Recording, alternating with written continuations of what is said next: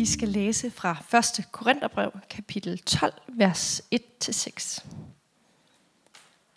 Om åndens gaver, brødre, vil jeg ikke holde jer i uvidenhed.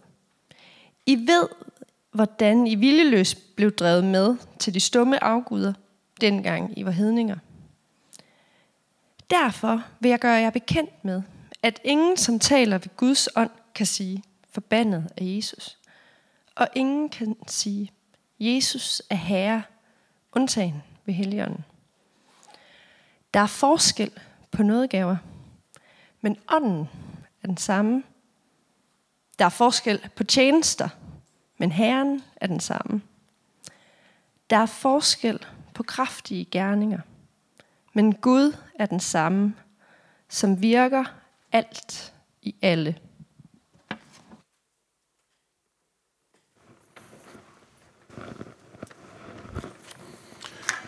Ja, jeg tænker, at øh, vi er nødt til at starte med lige at forstå, hvad Korinth er for et sted. Øh, og som man kan se her, så er det en by på Sydfyn med 985 indbyggere, cirka 9 km nordøst for Forborg. Og i 2005 så kårede Landsforeningen Landsbyerne i Danmark den faktisk til årets landsby. Øh, nej, okay, nå, det er forkert, øh, men det er ellers, det er, det er den her, ja, det er den her. Øh, ja, det Korinth, vi snakker om, det ligger i hjertet af Grækenland. Og forbinder ligesom hovedlandet derop, Attika, med, med Peloponnesien, de her, den her sådan store øh, halvøagtige ting. Øh, og Korinth var egentlig blevet jævnet af romerne i år 146 før Kristus, men så bliver så genopbygget af Caesar 100 år senere, øh, fordi at der er alle de her romerske veteransoldater, som ligesom også lige skal have et sted at være.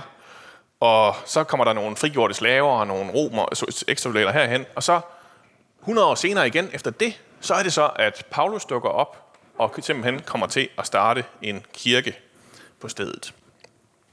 Og i den her kirke, i den her sådan relativt nye havneby, med hvad det ellers betyder, er sådan dameglade sømænd og handelsmænd, der gerne vil være hurtigt rige og så videre, øh, og som, som sådan de fleste sådan romerske byer kørt med sådan en meget, meget, meget lille overklasse, og så en øh, sådan langt hovedparten af byen, der enten var slaver eller tæt på at være det øh, skal man nu finde ud af, så lige pludselig også, at der er nogen, der gerne vil være kirke.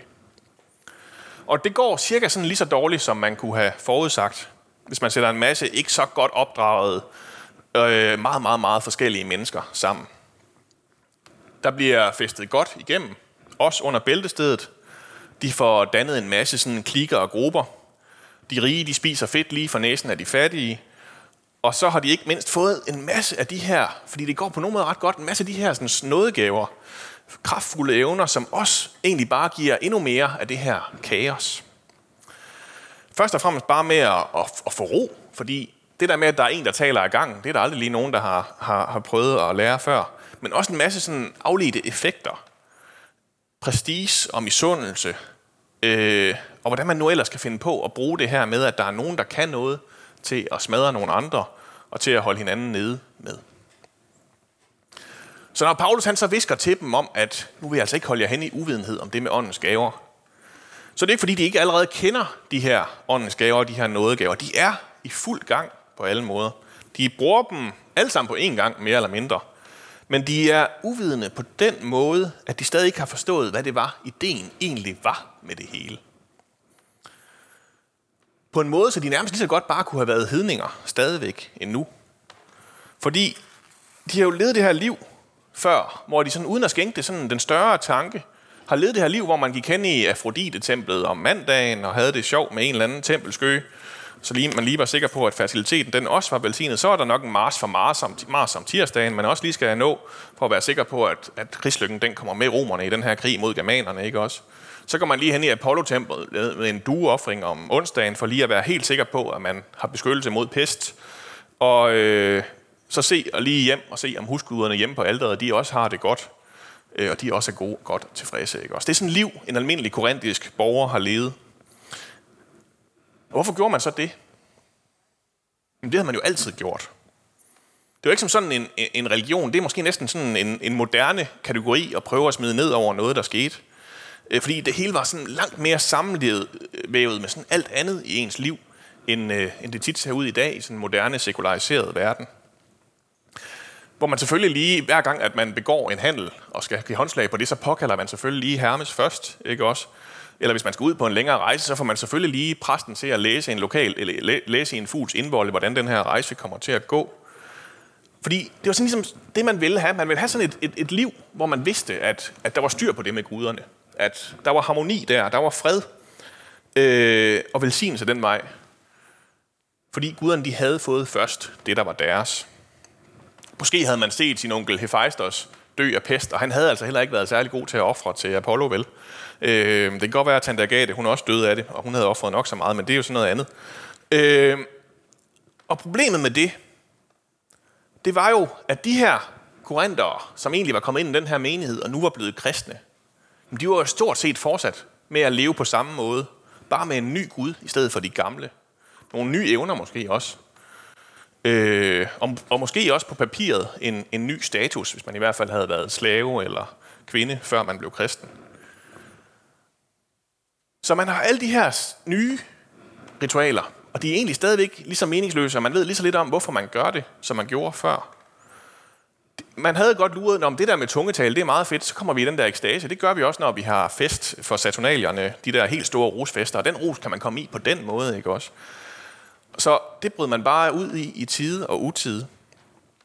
Øh, og så er det det med, at nu, har vi, nu er vi lige pludselig alle et i Kristus. Men altså, så er man jo heller ikke mere det alligevel, når det kommer til stykket, vel? De rige var jo stadigvæk de rige, og så kunne de til gengæld...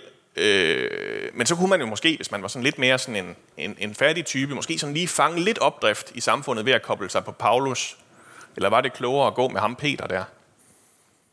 Så det, det, det er simpelthen den her sådan fuldstændig kaotiske situation, Paulus han er kommet til at, at, at, at plante en kirke ned i. Og nu sidder han så nogle kilometer væk, nogle år senere, og får besked om, hvordan det går, og er meget, meget frustreret, og prøver så at sende det her brev, hvor han sådan prøver at få, få, få, få forklaret dem endnu en gang, hvordan er det så, det fungerer at være kirke sammen, og jeg har forstået så lidt. Hvad er det så, det betyder? Ja, hvad er det, det betyder, hvis det ikke bare er at kunne nogle seje sprog, og så ellers råbe dem i munden på hinanden? Og her i kapitel 12, så når han så til at forklare, hvad det vil sige at være menighed, hvad det vil sige at være en del af den samme krop. Og der starter han så, inden han når til alt det praktiske, med to fundamentale budskaber, som er dem, vi skal snakke om i dag.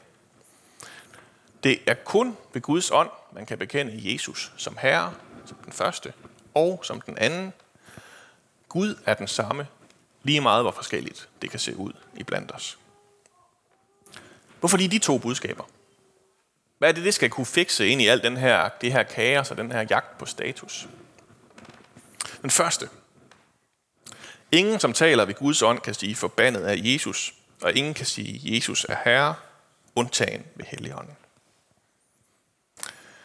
Jo, altså så svært er det jo heller ikke, tænker man. Jeg har vel teknisk set lige gjort, sagt begge dele, selvom det burde udelukke, udelukke hinanden. Og alligevel så vil jeg gerne holde fast i, at det at sige ordene i sig selv, det har faktisk en dyb mening. Vi tror på de her bekendelser i kirken. Vi bekender den kristne tro hver søndag i gudstjenesten. Og vi siger ja til lige præcis de her ord i dåb og konfirmation. Fordi vi tror, at det at sige ordene i sig selv, det har magt. Det kan faktisk gøre noget i sig selv. Det gør noget ved en. Det kræver ånd at gøre det. Og den anden vej rundt, der har det også en mening. Det er ikke lige meget, hvilke forbandelser og fornægtelser man udsiger. Det gør noget ved en, når man fylder sin mund med den slags. Og det var en dyrekøbt erfaring for den tidlige kirke, fordi få år senere, der bliver det hverdag, at de bliver forfulgt og anholdt, og øh, bliver tortureret, indtil de benægter deres tro, eller bliver henrettet. Og skal man finde ud af, hvad, hvad, hvad er så nu sket, når jeg kom til at benægte min tro? Og samtidig, så tror jeg også, der kan være en fare for, at vi bliver for ordfokuseret. Jeg tror, at hvis bare man har sagt de magiske ord, så kan man læne sig tilbage og vente på, at trylleformularen den virker. På den måde, så får vi simpelthen skilt ordene så meget ad fra virkeligheden, at ordene Jesus er Herre netop kun bliver til ord, og ikke bliver mere end det hvor ånden slet ikke behøver at blive involveret, fordi nu har vi sagt det, og så kører det. Det sker tydeligst der, hvor at der faktisk er nogen, der har magten. For eksempel når amerikanske politikere de håndterer masseskyderi på masseskyderi med at sige, at jamen, det vil vi gerne bede for det problem, men ikke har tænkt sig at gøre noget som helst andet ved problemet, jamen, så misbruger de Guds navn. Så er det meget langt hen til faktisk også at bede den bøn, hvor man siger, at det er Jesus, der er herre. Eller hvis jeg nu som præst prøver sådan at gejle en eller anden stemning op, og bede folk om at række hånden op og hoppe med på, at nu er det altså nu, det sker, og nu skal I sige ja til et eller andet, som I ikke helt har forstået, hvad er, og som jeg egentlig bare har manipuleret jer til, jamen så misbruger jeg Guds navn. Så misbruger jeg den opgave, jeg har fået. Guds ånd, den ved nemlig godt, hvad den vil. Hvad den gør. Og det, den gør, det er godt, og det er sandt, og det er smukt. Det fylder mennesker med fred og ikke forvirring. Med kærlighed og ikke med ligegyldighed. Med frihed og ikke med tvang. Og når det så er på plads, jamen så har vi det næste problem, fordi hvad, hvad, hvad, hvad når det ikke ser sådan ud? Når man selv i kirkesammenhæng, hvor at det burde være trygt, stadig bliver fyldt af alt det, der smadrer og skiller mennesker. Men så var det ikke meningen, vel? Så, så herfra, fra det her med bekendelsen, så går Paulus videre til at slå fast med sådan tredobbelt tryk, at der kun er én, det hele kommer fra. Jeg ved ikke lige præcis, hvor han vil lægge sig i debatten om, om der kan være, man kan skille form og indhold ad. Vi andre har i hvert fald noget sværere ved, at ting kan se så anderledes ud, og så stadigvæk være det samme nedenunder. Men det er altså sådan, Guds ånd virker, insisterer Paulus. Det kan se ud på alle mulige forskellige måder, når hun virker, men det er stadig den samme ånd, der virker. Det virker jo sådan rimelig, rimelig simpelt, og alligevel så er det utrolig komplekst at prøve at holde om og holde fast i. Jeg har for eksempel altid været utrolig optaget af, hvem der var bedst til ting. Når man er vokset op med første og anden vælgere, ikke også? Og godt vidste, man godt lige kunne nå at binde sine snørebånd, inden det blev ens tur til at blive råbt op, når der skulle vælges fodboldhold. Øh, så ville man jo godt lige være lidt bedre til det, ikke også? Selvom det var meget, men selvom man stadigvæk bare lige var lettet over, trods alt ikke at være den sidste, der blev valgt. Så var det noget bedre, når det var tid til de der læseuger, vi havde i folkeskolen der startede med læseprøver, og så blev vi delt op i hold A og B og C. Der kunne man godt lige sådan ranke ryggen og vente på, at fordelingen blev råbt op, fordi der skulle man nok komme på A-holdet. Man ville selvfølgelig stadigvæk hellere have været god til fodbold, men det, der, det kan man ligesom bruge til meget mere. Men ja. Og når skolen så er det her store rankingsystem, selvom de vist heldigvis er blevet lidt bedre til at skjule det i dag, øh, når man godt vidste, om den her karakterbog, man havde med hjem, den ville få ens forældre til at smile eller ej, Øh, jamen, hvordan undgår man så, at det ikke kommer med ind i kirken? Hvem er, hvem er på første og andet holdet der? Hvem har de seje gaver, der ser ud til at kunne bruges til noget? Hvem kunne man godt undvære, hvis det var? Ingen, siger Paulus. Guds ånd virker alt i alle. Det kan godt være, at der er forskel på kraftige gerninger, men der er ikke noget af dem, der er ikke nogen af dem, der er her, der kan undværes. Og det fællesskab, det sammenhold, det er altså grundlaget for, at i at vi er forskellige, men og, og du skal lige have styr på, hvad jeg mener her. Ja, og det, det, det fællesskab, det er altså ikke grundlagt i, at vi ikke er forskellige. I at vi skal til at lade som om, at vi er ens alle sammen. Nej, det kommer fordi, at der er en, der har skabt os alle sammen. En, der virker i os alle sammen.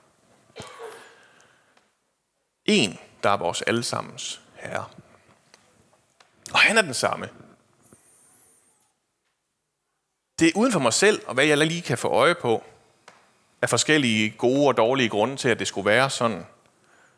Men det radikale ligeværd, det er grundlagt i, at Gud er den samme.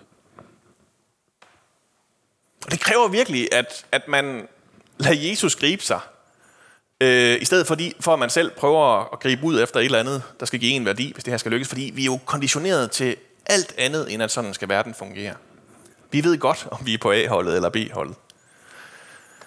Vi lever i en tid, ligesom de gjorde dengang i Korinth, hvor det er meget, meget, meget svært at holde fast i. Hvor alle forskellene, de står fuldstændig tydeligt frem. mellem os. Godt nok er vi ikke delt op i slaver og herrer og kvinder og sådan nogle ting herinde. Men vi har stadig sådan en masse små, fine markører, ikke også? Mange af dem ligger endda fuldstændig åbent til skue på vores LinkedIn-profiler og vores dating-profiler og vores Instagram-kontorer, Så alt sammen skal pege hen på, hvor smukke og interessante og dygtige vi er. Ellers så bliver man hurtigt scrollet henover. Og enten så skal man kunne vinge samlige bokse af, kunne det hele for at have noget selvværd i dag. Eller også så skal man virkelig have en kæmpe tyngde et andet sted, end man selv kan finde det. Kirken vil jo være oplagt, står præsten og råber. Det virkede bare ikke helt for korinterne, vel? De tog alle dynamikkerne med derind også, vandrede stadig viljeløst rundt mellem stumme afguder og gamle, dumme måder at leve deres liv på.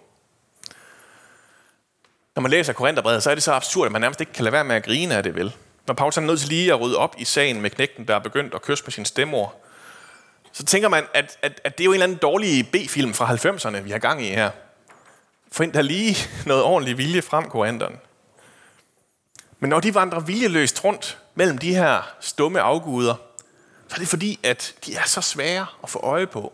De er så meget i det, at de ikke kan se det. Og det tror jeg heller ikke, vi er færdige med at kæmpe mod i dag i kirken. Selvom vi kan grine af de dumme koranter og alle deres græske guder. Nogle gange så blæser vi jo til kamp mod dem i kirken, de farlige afguder. Holder sådan lige ekstra godt øje, så er det Pokémon-kortene, der er dæmonerne, der skal brændes. Eller så bliver det hende den nye popstjerne, der går i for lidt tøj, der skal, vi skal have afskaffet. Eller så er det Putin selvfølgelig. Og det kan der jo være gode grunde til. Men jeg tror faktisk ikke, at det sådan rigtigt er de nye ting, der sådan egentlig udfordrer os. Det var aldrig det, der var korinternes problem. Det var det, der altid havde været. De stumme afguder, som de altid havde levet med. Så egentlig noget mere nervøs for dem. Dem, som er sådan fuldstændig vævet ind i vores hverdag. De bor nok nogle andre steder i dag, end i korinternes templer og husaldre. Så hvor er det? Det kan være, at de bor nede hos, hos bilhandleren, hvor jeg bilder mig selv ind, at jeg skal have den største, hvis jeg skal, have, skal være noget værd. Eller i, i tøjbutikken, hvor jeg skal finde min egen helt unikke stil, hvis der er nogen, der nogensinde skal opdage mig, ikke også? Eller i forhaven, hvor ukrudtet skal være ret helt ned, og pelargonierne stå helt skarpt, hvis jeg nogensinde skal komme ind i fællesskabet i nabolaget. Og så har jeg bare lige nævnt tre hurtige, ikke også? Og så risikerer jeg allerede nu, at vi har fået totalt tunnelsyn på dem. Øh, og ikke opdager alle de andre steder, hvor jeg vandrer vildeløst omkring mellem de her stumme afguder. Endda tager dem med ind i kirken. Så hvordan øh, slutter man af her? Jamen heldigvis så er der også det at sige om dem, at de faktisk bare er nogle impotente, stumme afguder. Testen er ikke, om, om de påvirker mig, så fordi selvfølgelig gør de det på en eller anden måde. Testen er, om jeg kan sige, Jesus er Herre. For det kan jeg kun ved Guds ånd. Ved at Gud er den samme, ved at Gud virker i mig. Og det har noget, givet mig noget, som er langt vigtigere end alt det her, der kan stjæle mit fokus. Alt det her, der kan bilde mig ind, at jeg ikke er noget værd. Den her ånd, den kommer først og fremmest i spil mellem mennesker. For det er kun der, at alle mine talenter og alle mine nådegaver, de egentlig bliver til noget, at de egentlig er noget ved. Når jeg bruger dem til gavn for andre. Ind i fællesskabet, ud i verden. På en måde, som ikke får mig til at føle mig hævet over andre. Men netop fuldstændig nødvendigt og vigtigt for, at hele fællesskabet kan fungere ud af den samme Gud, som virker alt i alle. Lad os bede.